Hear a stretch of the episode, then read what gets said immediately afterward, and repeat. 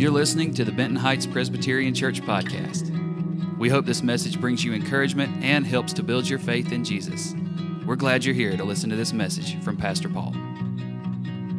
Today, we're going to deal with perhaps one of the most famous stories in all the Bible.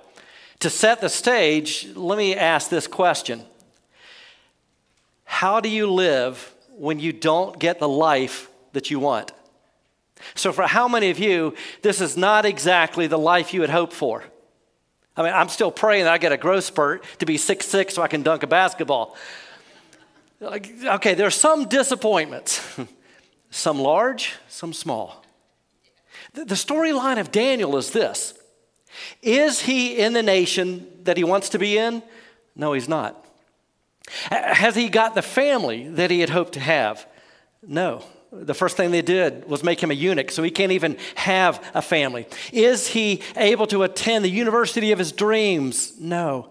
In effect, they sent him to the University of Babylon. It was, uh, we're going to retrain you, our education, our culture, our religion.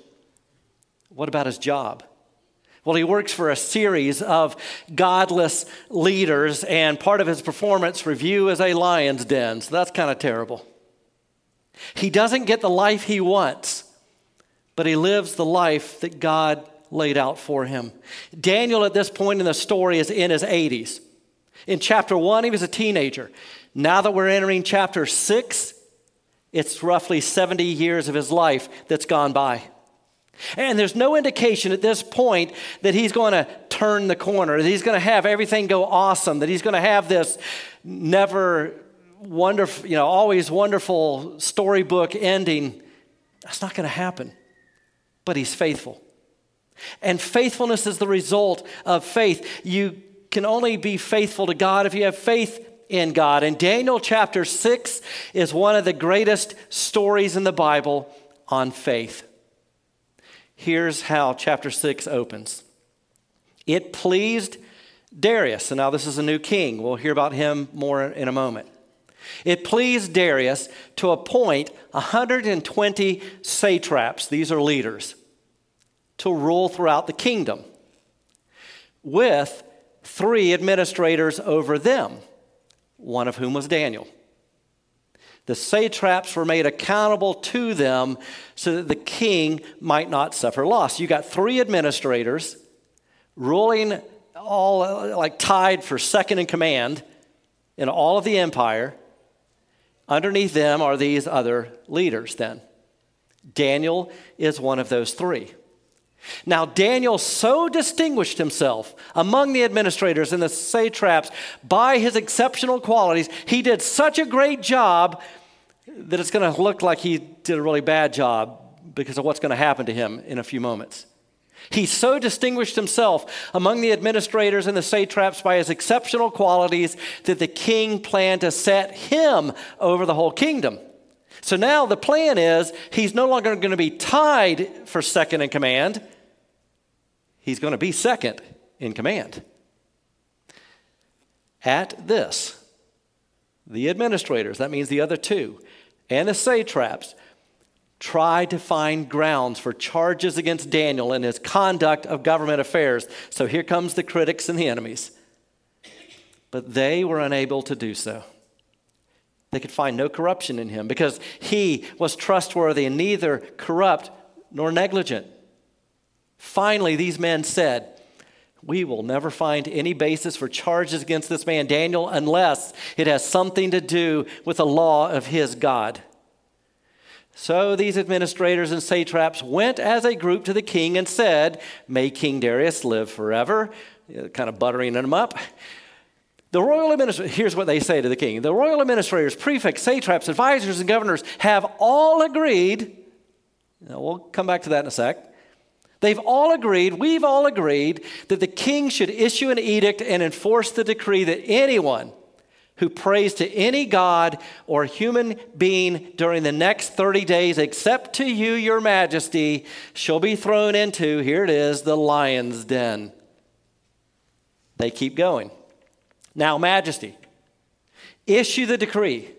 Put it into writing so that it cannot be altered in accordance with the law of the Medes and Persians, which cannot be repealed. So King Darius put the decree in writing. All right, let's look at the cast of characters as we've seen them. The first one on the scene is King Darius. Now, up to this point in Daniel, we've been concerned with the Babylonian Empire. That has now been overtaken by the Medo Persian Empire. So we've gone from Babylon's king Nebuchadnezzar and his family to this new king, Darius. And what is it that Darius wants to do as the new king but set up a brand new government, new political leaders, new legal system? Well, if you're going to set up a legal system where everyone has equality and dignity under the law, it's best to get a guy who knows God's timeless laws, who's filled with the Spirit of God, who knew that God was the lawgiver, Great news Daniel has a job in the new government. He has now been serving multiple political leaders, multiple government agencies, multiple generations, and he's still chosen because he can be incredibly helpful to King Darius. The next set of characters in the story are the 120 satraps. These would be like our district courts. But then over them is like the appeals court, like the Supreme Court, if you will. They had three of them called administrators. Daniel is one of those three, which is amazing of itself. He was a slave, not even a part of this nation, a part of the previous administration. And yet, what does Darius think of him? He thinks Daniel's pretty awesome. And it's said that he chose Daniel because of his exceptional qualities.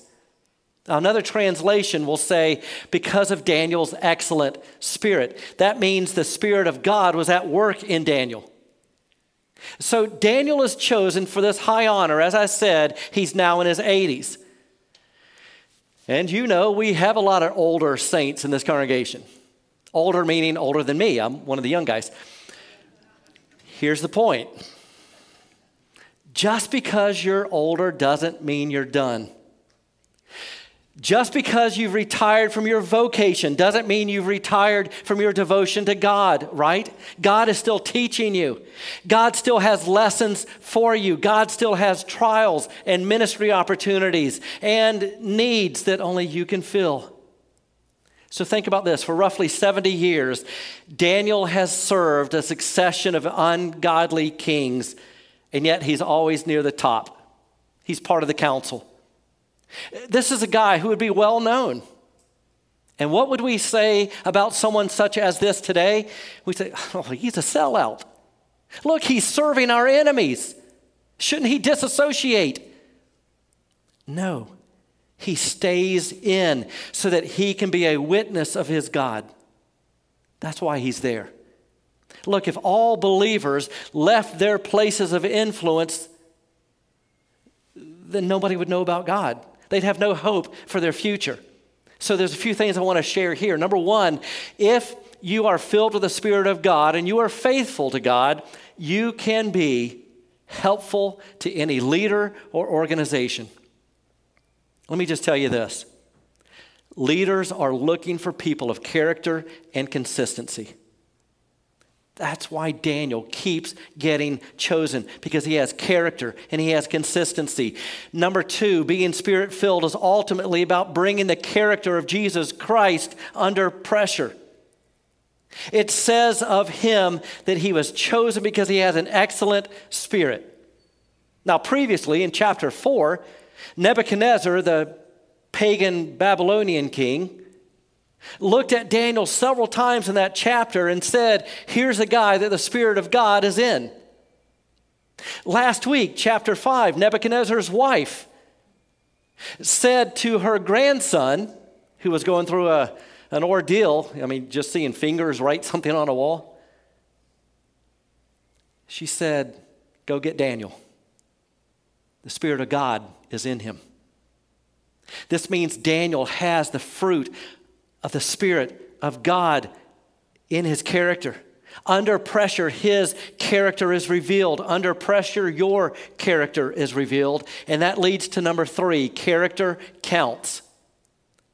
This guy has been in politics for 70 years. They do this big investigation. What do they find? Nothing.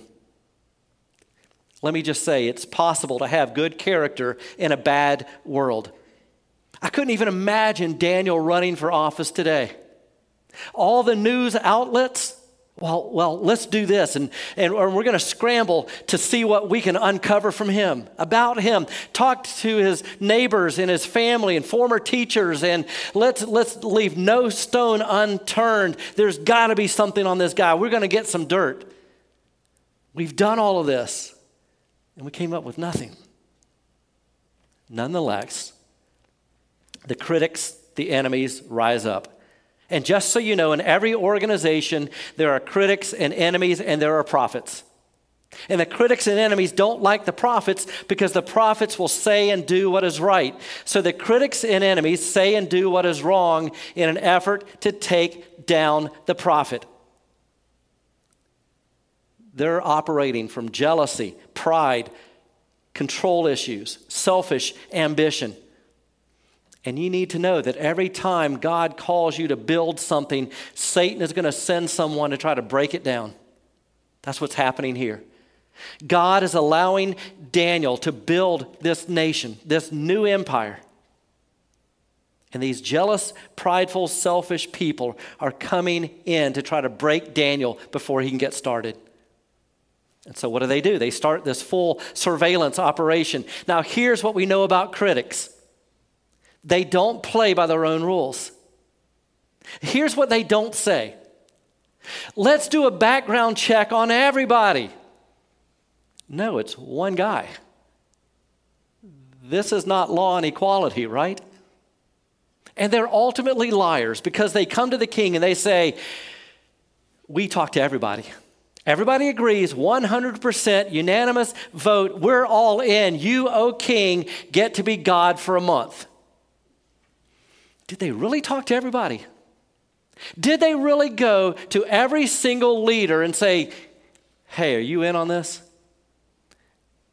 Did they talk to Daniel, who's about to be their boss? Because if they did, I can guarantee you Daniel didn't say, Okay, let's murder me. Who wants to vote? Here's a great leadership lesson. This is what happens when a good leader takes a, makes a bad decision because the decision was made with wrong information. The leader here is King Darius. He's a decent leader. He's certainly a lot better than those other guys that were before him. But ultimately, he gets bad information, and misinformation leads to the wrong decision. This is why, as leaders, sometimes we need to literally go get our own information. We need to go find out the facts for ourselves and not just trust the information that's been given to us. Here's what they thought. Okay, we've got this new empire, new nation, all kinds of people. They've been plundered and, under, and overtaken. We need a new unity. Let's start this new religion, O king. Now, they had this ulterior motive. They haven't exposed all of it yet to the king. But they come with this idea hey, here's a way to get unity. Let's make you king for a month. Well, if you were the king, maybe you think, hey, that sounds like a pretty good deal. I don't need to be God forever. A month sounds about right. They can rewrite all the songs in church to be about me. People can give their heart to me. That sounds good. So King Darius kind of gets suckered into this. They appeal to his pride, which is always going to be our downfall. He signs it into law. The law is irreversible. It's like the Word of God, about the only thing that compares to what they're thinking. The law of the Medes and Persians, you know, once that's written down, that's it. Once God writes it, you're not supposed to edit it, alter it, water it down. They're thinking in biblical terms, but they don't know the God of the Bible. So rather than following God's laws, they're making their own laws and they're trying to treat their laws like the Word of God. Let me just say your rules, your laws, your preferences are not the Word of God. They don't see the difference. So the story continues, and Daniel is under great duress, and he has to respond.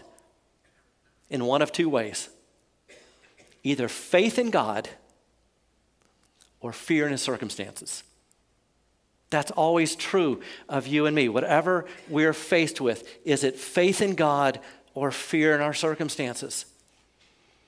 Now, when Daniel learned that the decree had been published, he went home to his upstairs room where the windows opened toward Jerusalem. That's where Jesus is going to come. That's where his faith was pointed. Three times a day, he got down on his knees and prayed, giving thanks to his God. Here's what's key just as he had done before. This is his habit. Then these men went as a group and found Daniel praying and asking God for help. So they went to the king and spoke to him about his royal decree. Look how underhanded this is. So we're going to go to the king. Did you not publish a decree that during the next 30 days, anyone who prays to any god or human being except to you, your majesty, would be thrown into the, here it is, lion's den? The king answered, The decree stands in accordance with the law of the Medes and Persians, which cannot be repealed. That was my kingly voice, by the way. I know it sounded more divine, but that was king. Then they said to the king, Daniel, who is one of the exiles from Judah, pays no attention to you, your majesty, or to the decree you put in writing. He still prays three times a day. You know, like breakfast, lunch, and dinner, the nerve of this guy. When the king heard this, he was greatly distressed.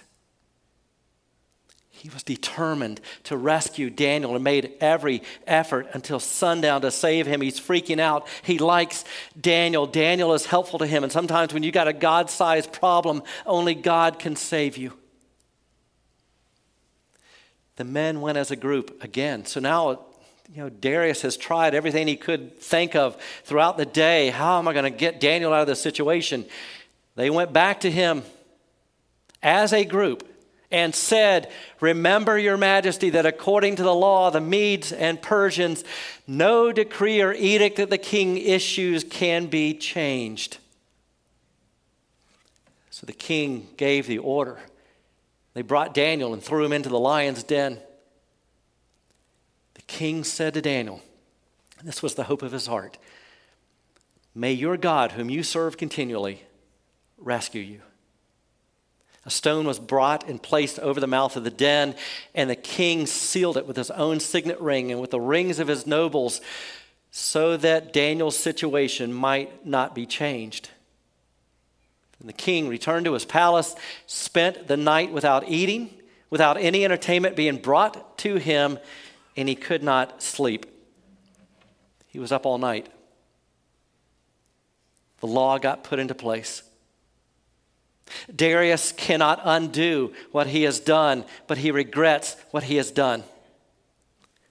Now, Daniel has some options. Uh, upon learning of that original decree, he could have run. He could have said, That's it. I've been here for 70 years. That's long enough. I'm out of here. He could wrongly worship the king. He could be like, Well, you know what? For 30 days, I'll backslide. I'll worship the king in this new religion. That's fine. 30 days are over with. I'm sure the God who loves me will welcome me back. I'll just backslide for 30 days. What else could he do? He could protest, throw a fit, get a hashtag, turn himself into a martyr. What else could he do? He could compromise. Okay, for 30 days, I'll pray to God in my home in a closet. But publicly, Yay, Darius. Yeah, I can be a hypocrite. Or he could do what he always does. I've been praying every day, my whole life. I'm praying today. Now, how many of you have seen this in the kids' storybook Bibles? And, Daniel is, is illustrated as, as a kid about what age? You know, young guy, right? He's not. He's in his 80s. He's not skateboarding to the lion's den. So, a couple things here. Sometimes you get in trouble for doing the right thing.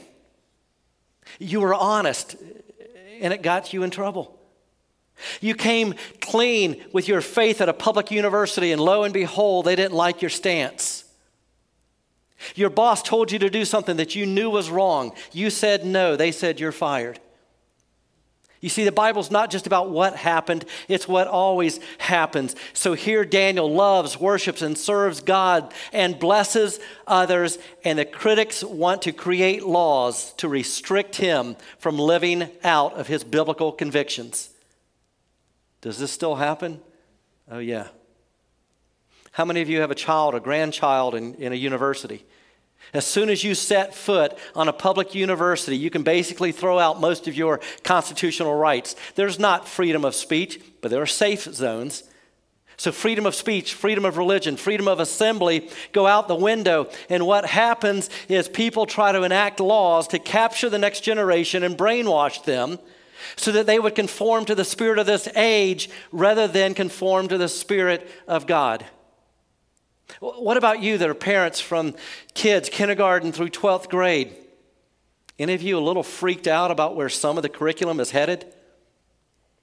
One of the latest is sex education in elementary school. And of course, that includes let's teach kids about all kinds of sexual identity and gender roles and everything else that goes against God's word. So, if the parents know and serve and love the Lord and the state wants to undo that, why does the state have that authority? Because someone got into a policy making position. This is where we need people like Daniel to be in a position of authority to represent God eh, with integrity and conviction. Daniel has faith in God. Does that mean that God has to deliver him? No. And Daniel doesn't know that. Daniel doesn't say, hey, my God does lion's dens. I'm not worried. Daniel knows. Either God's going to deliver him through it or he's going to deliver him by it. He's going to get me through this lion's den, or I'm going to die and stand before God. But either way, I'm going to make it to the other side, and God is going to be there waiting for me. But you got to know Daniel's secret. Your character is only as strong as your prayer life. The reason he has character for 70 years it's because he has been regularly praying for 70 years. Prayer is how you march into battle and how you march through your battle. That's what he's going to do. And know this prayer is not so much about God changing the future as it is about God preparing you for your future. Most of the time we pray, we're like, God, I see where this is going change it, fix it. I don't like it. Look, God knows what's going to happen. He knows what needs to be done. God knows that you're going to go through it. So you're like, God, change it. He's like, wrong prayer. God, change me. Okay, right prayer. So what's going to happen? At the first light of dawn, the king got up and hurried. It's kind of like Easter morning, isn't it? He ran. He couldn't wait to see what took place. He got up and hurried to the lion's den. When he came near the den, he called to Daniel in an anguished voice Daniel, servant of the living God, has your God, whom you serve continually, been able to rescue you from the lion's den? Daniel answered, May the king live forever. My God sent his angel and he shut the mouths of the lions. They have not hurt me because I was found innocent in his sight, nor have I ever done any wrong before you, your majesty. You have always had your best interest at heart. My God loves you too, by the way. The king was overjoyed and gave orders to lift Daniel out of the den. And when Daniel was lifted from the den, no wound was found on him because he had trusted in his God. At the king's command, the men who had falsely accused Daniel were brought in and thrown into the lion's den. You don't see this in your kids' Bible, along with their wives and children. And before they reached the floor of the den, the lions overpowered them and crushed all their bones. Some people have speculated well, the reason why Daniel was unharmed is because the lions weren't hungry. Yes, they were. The point is, you only get delivered if you know God. You need Daniel's God. Not only did Daniel go to Babylon to make God known, Jesus came from heaven to earth to make God seen and known. Ultimately, Jesus Christ is Daniel's deliverer. Only Jesus could save him. It all comes down to whether or not you worship, believe in, and belong to Daniel's God. So, look, I love you. And I want you to make the most important decision of your life, and that is who your God is. Daniel is faithful to God. But Jesus comes and shows us that God is faithful to us.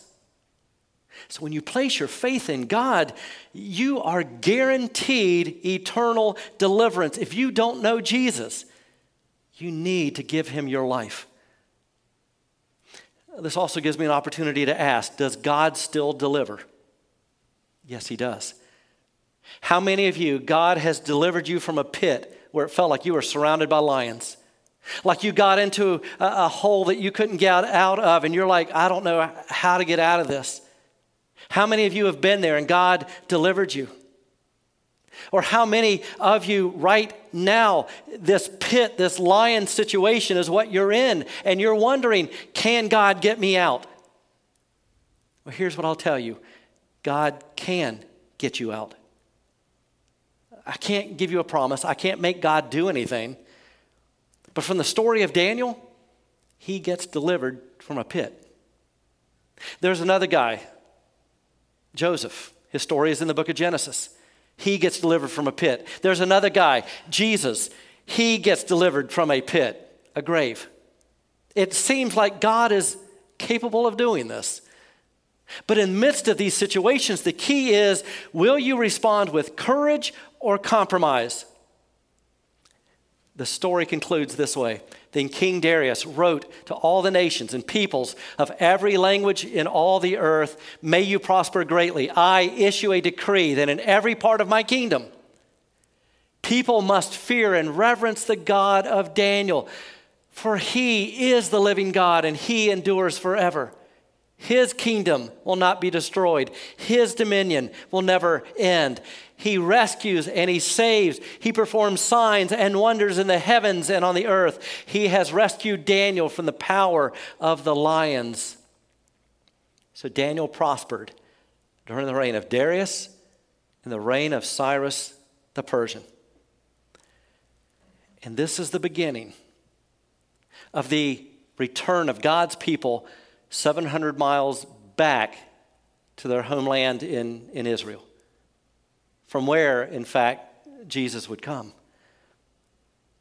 Now, does Daniel show courage or compromise? Courage, of course. And courage is infectious, so is fear. If you're afraid, almost everybody around you will be afraid. If you are courageous, other people get courageous. You know, to encourage someone literally means to pour courage into them. All it takes is one person to have the courage to say and do what is right in the sight of God with a humble heart and a loving disposition, and all of a sudden, other people can borrow from that faith until they get courage. Daniel has courage. To live in this world, you're going to need courage. And courage is infectious. King Darius had fear, but now he has courage. Uh, we don't know if he was converted. We have to leave that up to Jesus. But ultimately, he has the courage to tell everyone hey, that first decree I made uh, that was about worshiping me as God, okay, I've edited that. My next decree is please don't worship me, worship Daniel's God. What if Daniel would have compromised? They wouldn't have seen his courage. He wouldn't have given God the opportunity to deliver him. But he does what is right. And he lets God be the one to determine his future. And did you notice King Darius in this amazing instance has an opportunity to tell the whole world who Daniel's God is? And that's why we need to pray for leaders. It's why we seek to have believers be college professors and lawyers and politicians, and we want to be in places of influence, not so that we can control, but so that we can communicate who our God is, so that they can trust that He is the one who is in control. And Darius tells us several things about God. He says that Daniel's God is global, He's over all peoples, nations, and languages. He says that Daniel's God is personal, He's a living God, that God is eternal. Enduring forever, that God has a kingdom that will never be destroyed. He says that the God of Daniel is good, He delivers, He rescues, and that He is, in fact, declared Savior. Let me say this you may not prosper in this life, but Daniel goes from a pit to a palace. If your God and Savior is Jesus Christ, life on this earth is your pit. And one day, they will dig another pit and place your body in it. And Jesus will take you to his palace. So let me speak some truth over you. Let me encourage you. Jesus is Daniel's God. Jesus is like Daniel, but he's greater. Now, notice some of the similarities in their stories. Daniel and Jesus both have jealous political leaders drum up false charges to have them arrested and killed. Daniel and Jesus had a senior political leader declare them innocent. Daniel and Jesus were both thrown into a pit and left for dead. Daniel and Jesus both had their pit covered with a large stone. Both of them had that large stone protected with the seal of the government. Daniel and Jesus both had loving friends run to their tomb early in the morning. Daniel and Jesus both were raised up from that pit. But here's where the similarities end. Because Daniel eventually died but Jesus defeated death. Here's what I want you to know Jesus Christ saves. Jesus stops the mouths of lions. Jesus is bigger than political powers. Jesus is bigger than political laws. Jesus can conquer death. He can raise the dead. He is a king with a kingdom, and he is coming again to establish his kingdom where he will call all of his children out of the pit and place them in his palace. That's our Jesus. Amen. We hope you enjoyed the message. You can connect with us on Instagram, Facebook, our website, bhpres.org, and subscribe to our YouTube channel to stay up to date on all our latest content.